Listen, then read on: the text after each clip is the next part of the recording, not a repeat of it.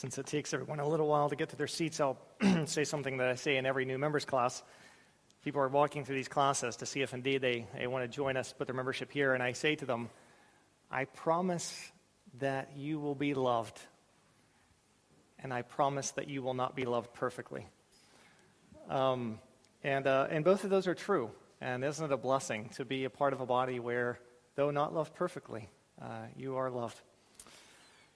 Our text this morning, we've been working through the book of Romans, is Romans chapter 6, verse 15 through verse 23. Romans 6, 15 through 23. If you've picked up one of the red Bibles, uh, Romans 6, 15 is on page 943. Uh, 943.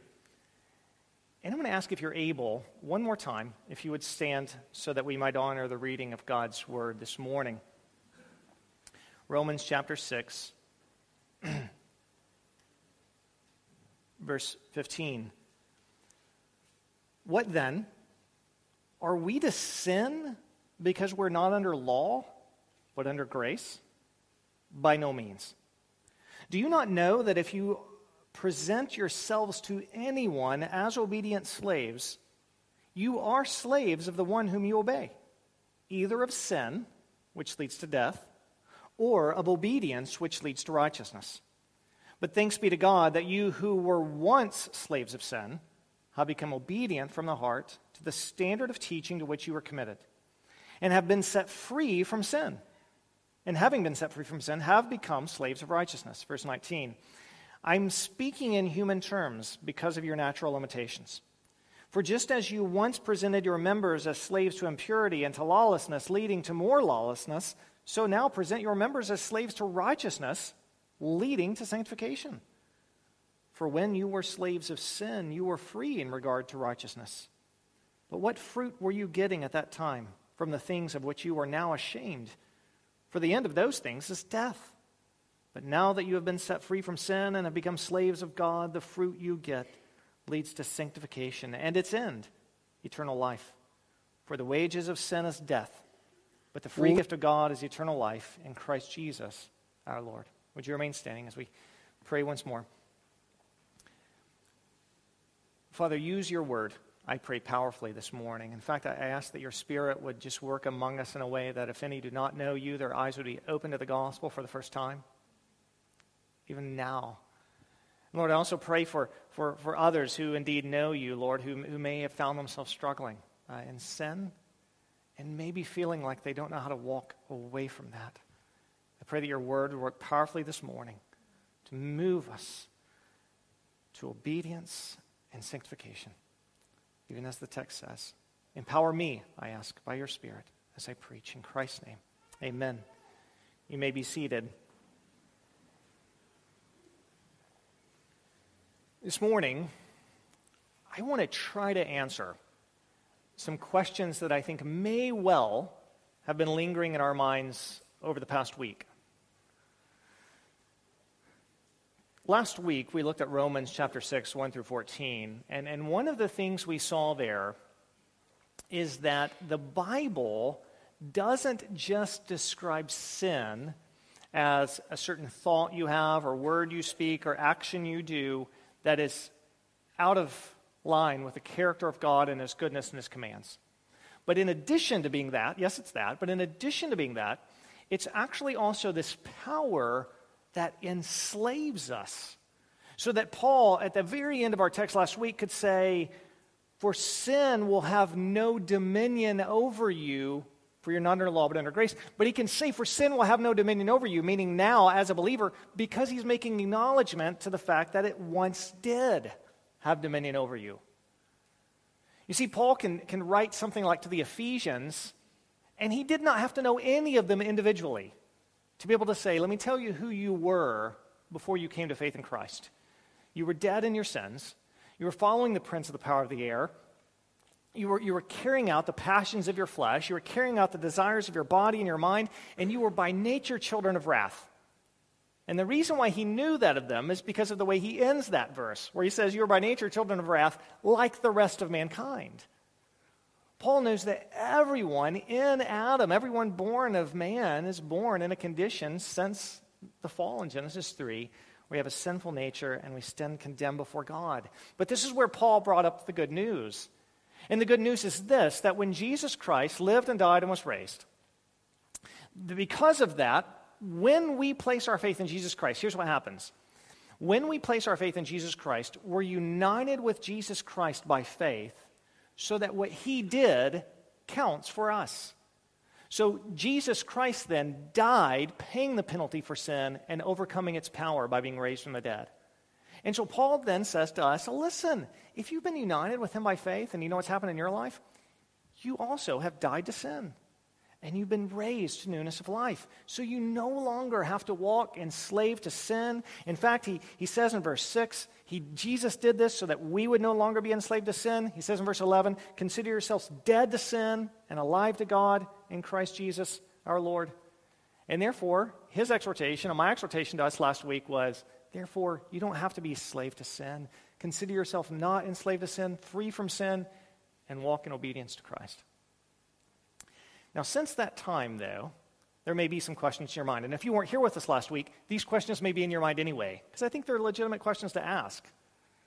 And the question may go something like this Let's just suppose today, just, just, just suppose that today somebody walked into our service at 1015. I mean, that's pretty reasonable. Maybe 1017. No, I'm kidding. kidding. Uh, so let's say somebody walked into our service at 1015, and let's say they're not a believer. They don't know Christ. And in the midst of this service, we've been preaching the gospel in our singing and our praying. And even now, we've mentioned the life, death, resurrection of Christ, that you can place your faith in Him and have eternal life. And let's say, though, that then by the end of the service, someone who entered the service as an unbeliever actually comes to faith in Jesus Christ. And so we talk at the end of the service or whatever, and they say, I, I want to make my faith public through baptism. Well, here's the question According to the Bible, 10:15 that person was enslaved to sin. And according to the Bible, the moment they came to faith, let's just say 11:30. The moment they came to faith at 11:30, they're now set free from that, no longer enslaved to sin, free to live unto God. Then the question is, what happened right there? What happened between who they were at 10:15 and who they are at 11:30 so that we say enslaved to sin 10:15 no longer enslaved to sin free to live in righteousness 11:30 what takes place within us so that that teaching of the bible becomes a reality? That's one question. A second question you may have again even if you weren't here last week that's a, that's a good question isn't it? Um, a second question, though, you may have had in your mind since last week, and you may have it anyway now, even if you weren't here last week, is something like this. Okay, well, if I'm a believer and I'm no longer enslaved to sin, but I'm free from sin, free to pursue righteousness, and so maybe last week, maybe this week, you've said, okay, I, I want to repent of sin, I want to walk away from it. And, and you said, I know the text says, consider myself dead to sin and alive to God, but what do I do? What does it look like so that I, I pursue, that I turn from sin and pursue righteousness in a lifelong kind of way? When I, I don't want to do this for a week and then find myself right back where I was. How, how does this work in a long term way, right? So, those are the questions that I want to try to answer this morning because I think the text answers those questions this morning. And Paul answers those questions by giving us again a lengthy argument in the text. But he, but he does, he gives us his lengthy argument by first asking a question. You'll see it there in verse 15. What then, he asks, are we to sin because we're not under law but under grace? So, so here's the question he's, he's dealing with. The question is first of all, what does he mean by under law? What he means by under law is really exactly what we heard uh, John pray earlier. Under law, the whole world operates according to these elementary principles of the world. So that Paul can write to the Galatians, for example, he, he walked according to the elementary principles of the world when he was a Jew, and, and, the, and the Galatians, who may have been into all kinds of witchcraft, they walked according to the elementary principles of the world where they were pagans. So, what do they have in common? Well, what the whole world has in common is this. We're born into the world enslaved in our sin and under the condemnation of God, but there's this sense within us that, that, that wants to be justified, that wants to be declared to be in the right. And so we spend our lives doing in order that we may get life. And, and, and for some people, the way that looks is they're flying airplanes into buildings or, or, putting on suicide vests. But, but what they're doing in that is they're doing something that they convince, they convince themselves is good and will give them life. And for others, they're you know doing stuff like going and visiting people in nursing homes or giving money to the homeless or, or things like this you know gifts to needy kids at christmas and but, but but whatever it looks like these elementary principles of the world are really always lived out the same way and they're lived out where you do and you do and you do but you realize you cannot do enough and so just living that way leaves you always in a place where you're under the condemnation of God, where the law is telling you you're not perfectly righteous. You're not perfectly righteous, so you're condemned. That's what it's like to live under the law.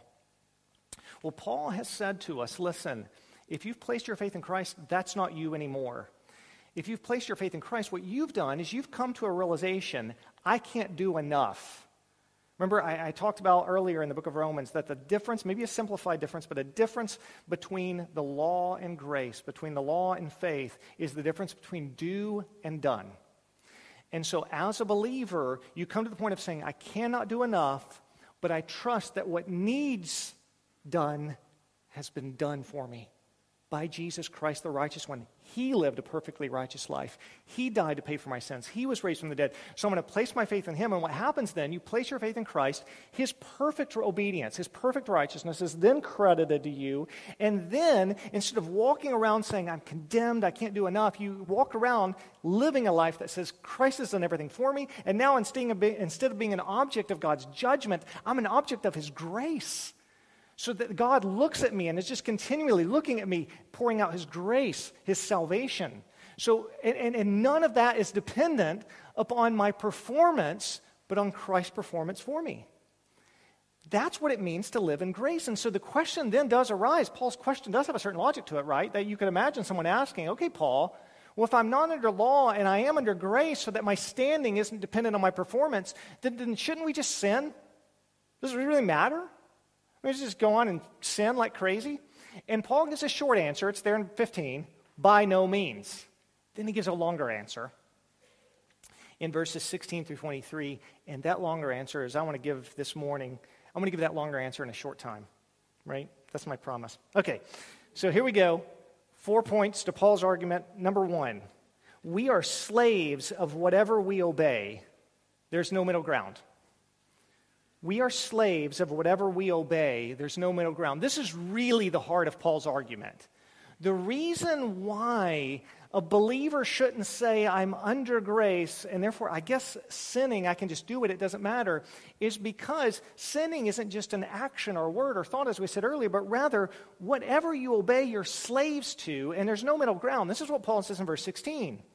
His answer, by no means. Why, why Paul? Why no means? Well, Verse 16, do you not know that if you present yourselves to anyone as obedient slaves, you're slaves to the one whom you obey, either sin, which leads to death, or of obedience, which leads to righteousness. Now, let me just say this quickly. There in verse 16, Paul says, then slave of obedience when you get down to verse 18, he's going to say slaves of righteousness. And then when you get to 22, he's going to say we become slaves of God. So slaves of obedience, slaves of righteousness, slaves of God on the one side, slaves of sin on the other. So if I just say slaves of God, I mean everything that Paul says by slaves of obedience, slaves of righteousness, uh, slaves of God. But, but you see his point, it's very clear. His point is there's, there's no middle ground. Um, you're a slave to whatever you obey. You're either obeying sin or you're obeying God. And, and don't think that you can somehow stand in this position, kind of in a neutral position, above both being a slave of God or a slave of righteousness, a slave of obedience, and a slave of sin, and say, you know, I think I'll just dabble in some obedience over here, and then I'll dabble in some sin over here. Paul says that that's not the way it works. God and sin, they're both masters who demand obedience. So sin demands more sin, and God, being obedient to him, obedient to him demands more obedience. Now, Paul acknowledges, when he gets down to verse 19, he acknowledges in the first half of that verse, this analogy isn't perfect. Right? He writes in verse 19, I'm speaking in human terms because of your natural limitations. That is to say, I'm explaining something that I think is hard for you to understand. So that's why I'm using this analogy of slavery, but, it, but it's not perfect. It's, it's limited. In fact, Jesus said himself in John 15 15, No longer do I call you slaves. For a slave does not know what his master's doing. But I've called you friends. For all that I've heard from my Father, I've made known to you. So Jesus says, No, you're not slaves, you're friends. Paul knew that. He knew what Jesus had said. So he's saying here listen, when I'm using this imagery of, of being a slave of sin or a slave of God, I, I know it's not a perfect analogy. Jesus himself pointed out one way in which we're not slaves. We do know what our master's doing. But in another sense, Paul's saying, I'm using the analogy because there's something true about slavery that I want you to see. And what I want you to see is that sin demands more sin and righteousness demands more righteousness.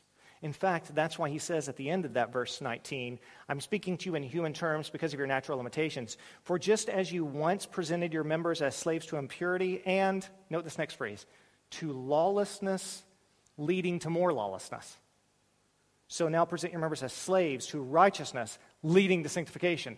So you pursue lawlessness, sin's going to take hold of you and lead to more lawlessness present yourself as a slave to Christ, he's going to take hold of you and lead to greater sanctification. So, this is Paul's first point in his argument.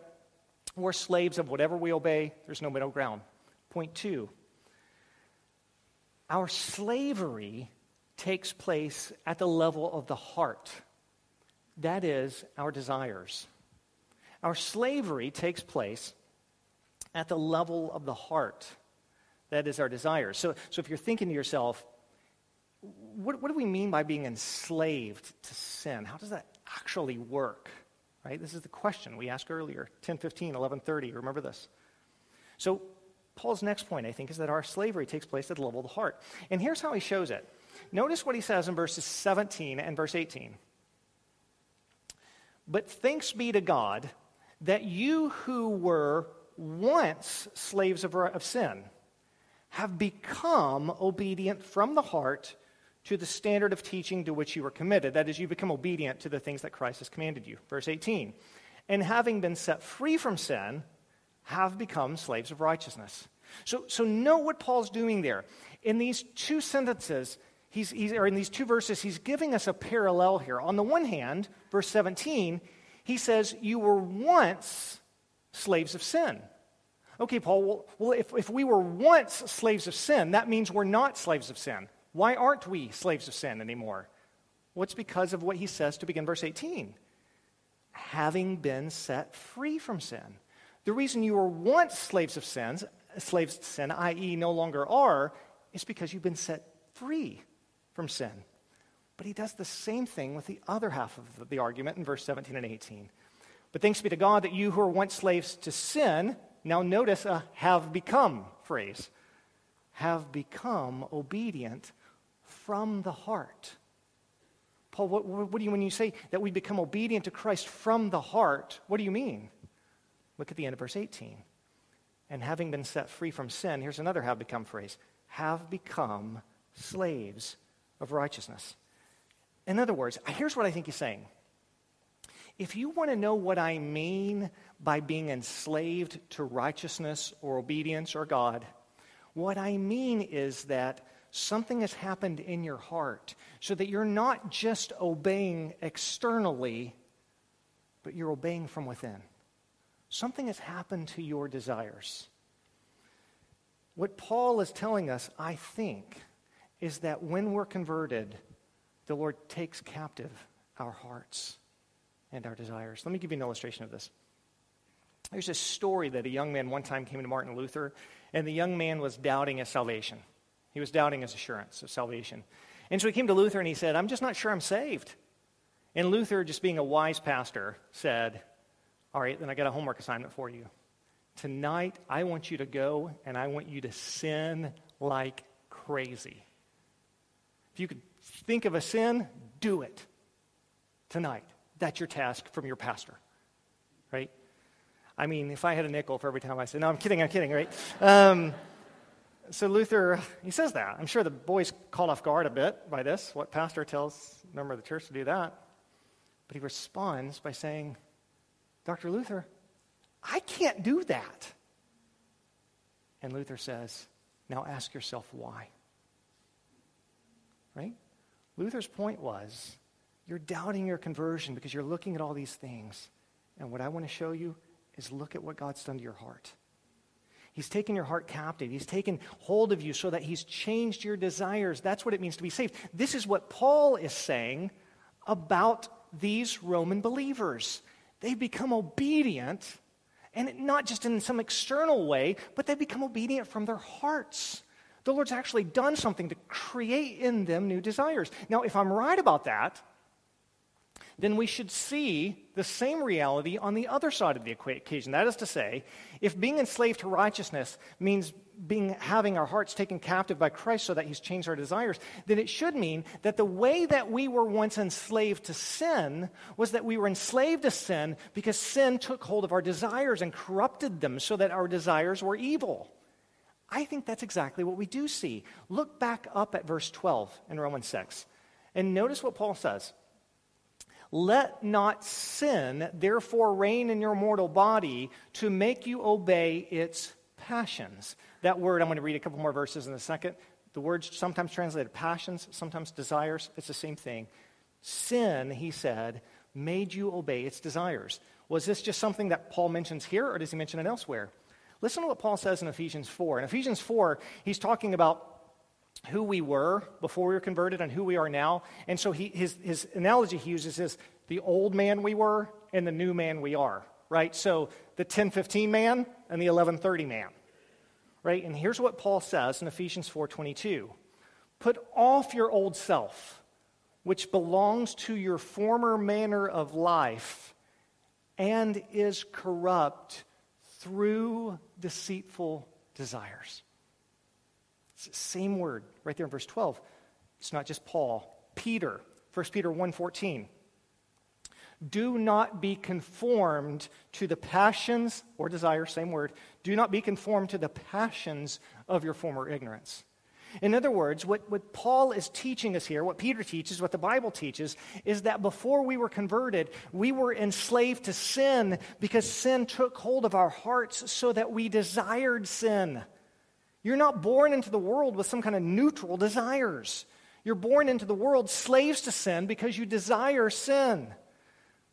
This is why the text that we heard read earlier from Galatians mentioned being enslaved through our desires and passions. So, so we might say you were enslaved from within, right? It's not some kind of external enslavement. You were enslaved from within. Sin had your passions, your desires. What then happened so that you move from no longer being enslaved to sin to desiring obedience to God, to being a slave to righteousness. Well, what happened is the promise of the new covenant became a reality. Remember back in the old covenant, God promised he would do something in the new covenant? Here's what he promised Ezekiel 36, 26, and 27. God said, And I will give you a new heart, and a new spirit I will put within you. And I will remove the heart of stone from your flesh and give you a heart of flesh and I'll put my spirit within you and cause you to walk in my statutes and be careful to obey my rules. How does God cause a people to walk in his statutes and be careful to obey his rules? The answer is not by some external means. Right? It's not like we're just going around going, I hate Jesus, I hate Jesus. Oh, it's like a tractor beam. Amazing grace. Right? That's not how it happens. Right? You know that, and I know that. It's not some kind of external pressure, right? What happens, though, is you place your faith in Jesus Christ, and all of a sudden you go, something's happening inside of me. My desires have changed. Now, until the resurrection, we won't be perfectly glorified. That's why Paul starts to give his exhortations. Don't let sin reign, right? But nonetheless, you can testify to this, can't you? Why is that? What's changing inside of you so that you're still tempted with sin, but you don't desire it in the same way you once did, and you do desire righteousness? Or that when you do sin, it really begins to bother you? Well, what's going on is that God's taken out your old heart and given you a new heart and a new spirit and put His spirit within you so that He's beginning to enslave you to Himself. That analogy, Paul acknowledges is weak, but imagine it in the best way possible he begins to take captive your heart in a way so that you follow him and you obey from the heart. So our slavery takes place at the level of the heart. Point three. What's this then look like in our lives? Well, presenting ourselves as slaves to righteousness, which is Paul's exhortation here, presenting ourselves as slaves to righteousness then means cultivating and feeding those new desires.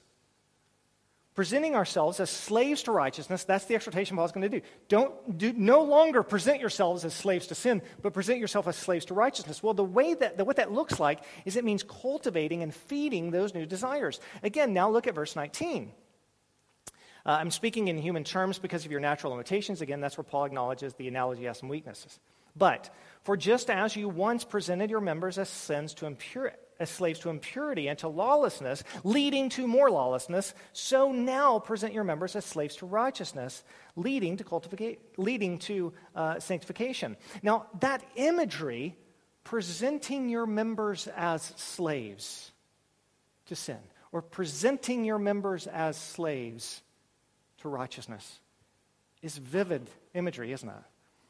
It, it almost has the appearance as if you're saying, I'm coming to you, Master, and I'm asking you to fashion my heart and my desires.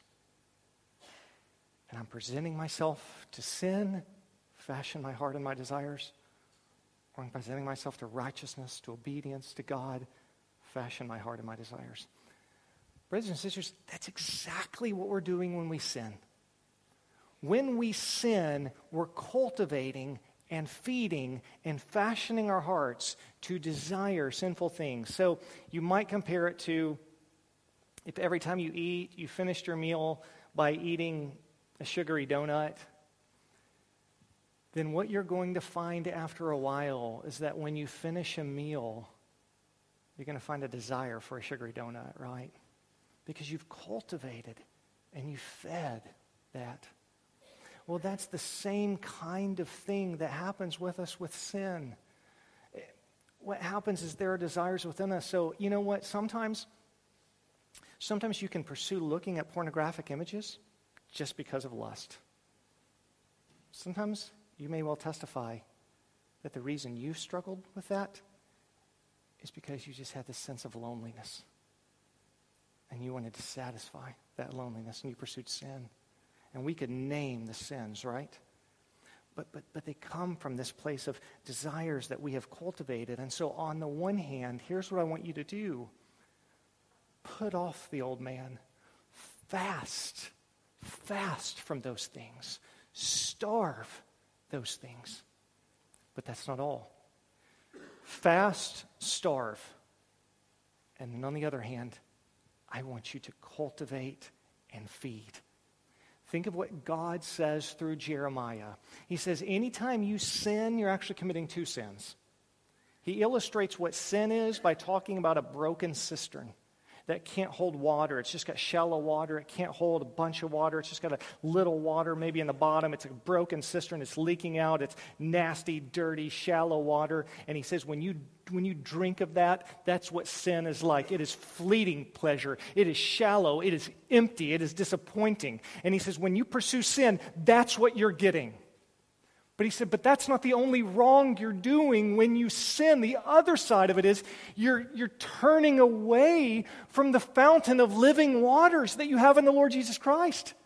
So Jesus is saying, listen, to the prophet Jeremiah, I want you to drink deep of me and all that you have in me. And so what I'm saying to you is do not only, yes, do this. Do not go back to the broken cistern and drink the shallow, dirty water that leaves you dying of thirst. Fast from that, starve that, but then turn and drink deep. of Jesus Christ. Again, this is why Paul says lawlessness leading to more lawlessness. You're cultivating and feeding. But on the other hand, righteousness leading to sanctification. As I said, until the resurrection will not be glorified. So, yes, yes, you'll have somebody in your life who's going to get something nice, a new house or a new job or maybe some glory that you wanted. And yes, a desire for covetous may well rise up within you. But here's what you do in that moment you put off and you put on. You fast and you feast. right? You say, I will not answer this desire for wanting more by coveting what my brother has. I'm going to turn from that and I'm going to feast on the fact that in Jesus Christ, I have everything. This is exactly what Paul tells the Corinthians. Remember the Corinthians? They were all divided. I follow Paul. I follow Peter. I follow Apollos. Well, the reason you say that kind of thing is because it boosts you, right? I'm a Peter guy, so that elevates me. You think much of Peter, think much of me. Well, I'm a Paul guy then, so I'm better than you. And you know what Paul says? He says, listen, guys, put an end to this. In Jesus Christ, Paul is yours, and Peter is yours, and Apollos is yours, and the whole world is yours. So quit drinking from the broken cistern of, I'm with Paul. And instead, feed and feast on the fact that I have Christ. Right? And, and this is what the Christian life looks like putting off, putting on, putting to death, cultivating godly living, starve and feed, fast and feast. And then finally, last point, point number four don't miss that this carries eternal weight and significance. Don't miss that this carries eternal weight and significance. Now, I'm going to read in a second verses 20 to 23 and make this argument, but I'll go ahead and say beforehand what we're going to see. What I'm saying is that what we do in regards to sin or righteousness is no small matter. As I said, you can't trifle with either one. You're either going to become a slave to sin, which is going to shape your desires and lead you to death and hell.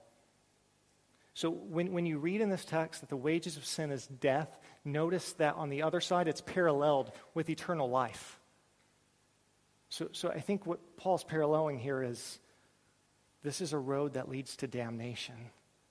And I'm telling you, don't go on that road, but rather realize all you have in Christ, that you're justified, that He's declared you righteous, and then pursue obedience. Here's what he says, verse 20 through 23.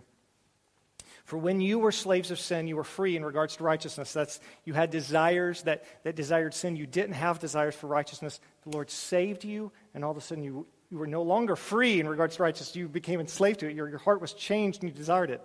And then he just says, now just think about the, the end result of each of these things. Verse 21 But what fruit were you getting at the time from the things of which you are now ashamed. The, the end of those things is death. Paul said, just think back. When you were pursuing sin, what were you getting? And the answer is you were getting nothing. In fact, as you look back, you're ashamed of those things. Don't, and not only do they leave you empty handed and only with shame, but the end is death. God will judge those who live their lives as enslaved to sin. But then he takes the other side. Verse 22 but now that you've been set free from sin and have become slaves of God, the fruit that you get leads to sanctification and its end, eternal life. So, you know, when God changes your heart, you begin to live in a way that honors the Lord and leads to eternal life. And then he reminds us in verse 23 For the wages of sin is death, but the free gift of God is eternal life through Jesus Christ, Jesus our Lord. So when Paul ends, it's, it's great because he's, he's using, again, an analogy you're enslaved to this. You pursue sin. You make sin your master. You're going to find its end is the judgment of God, death and hell.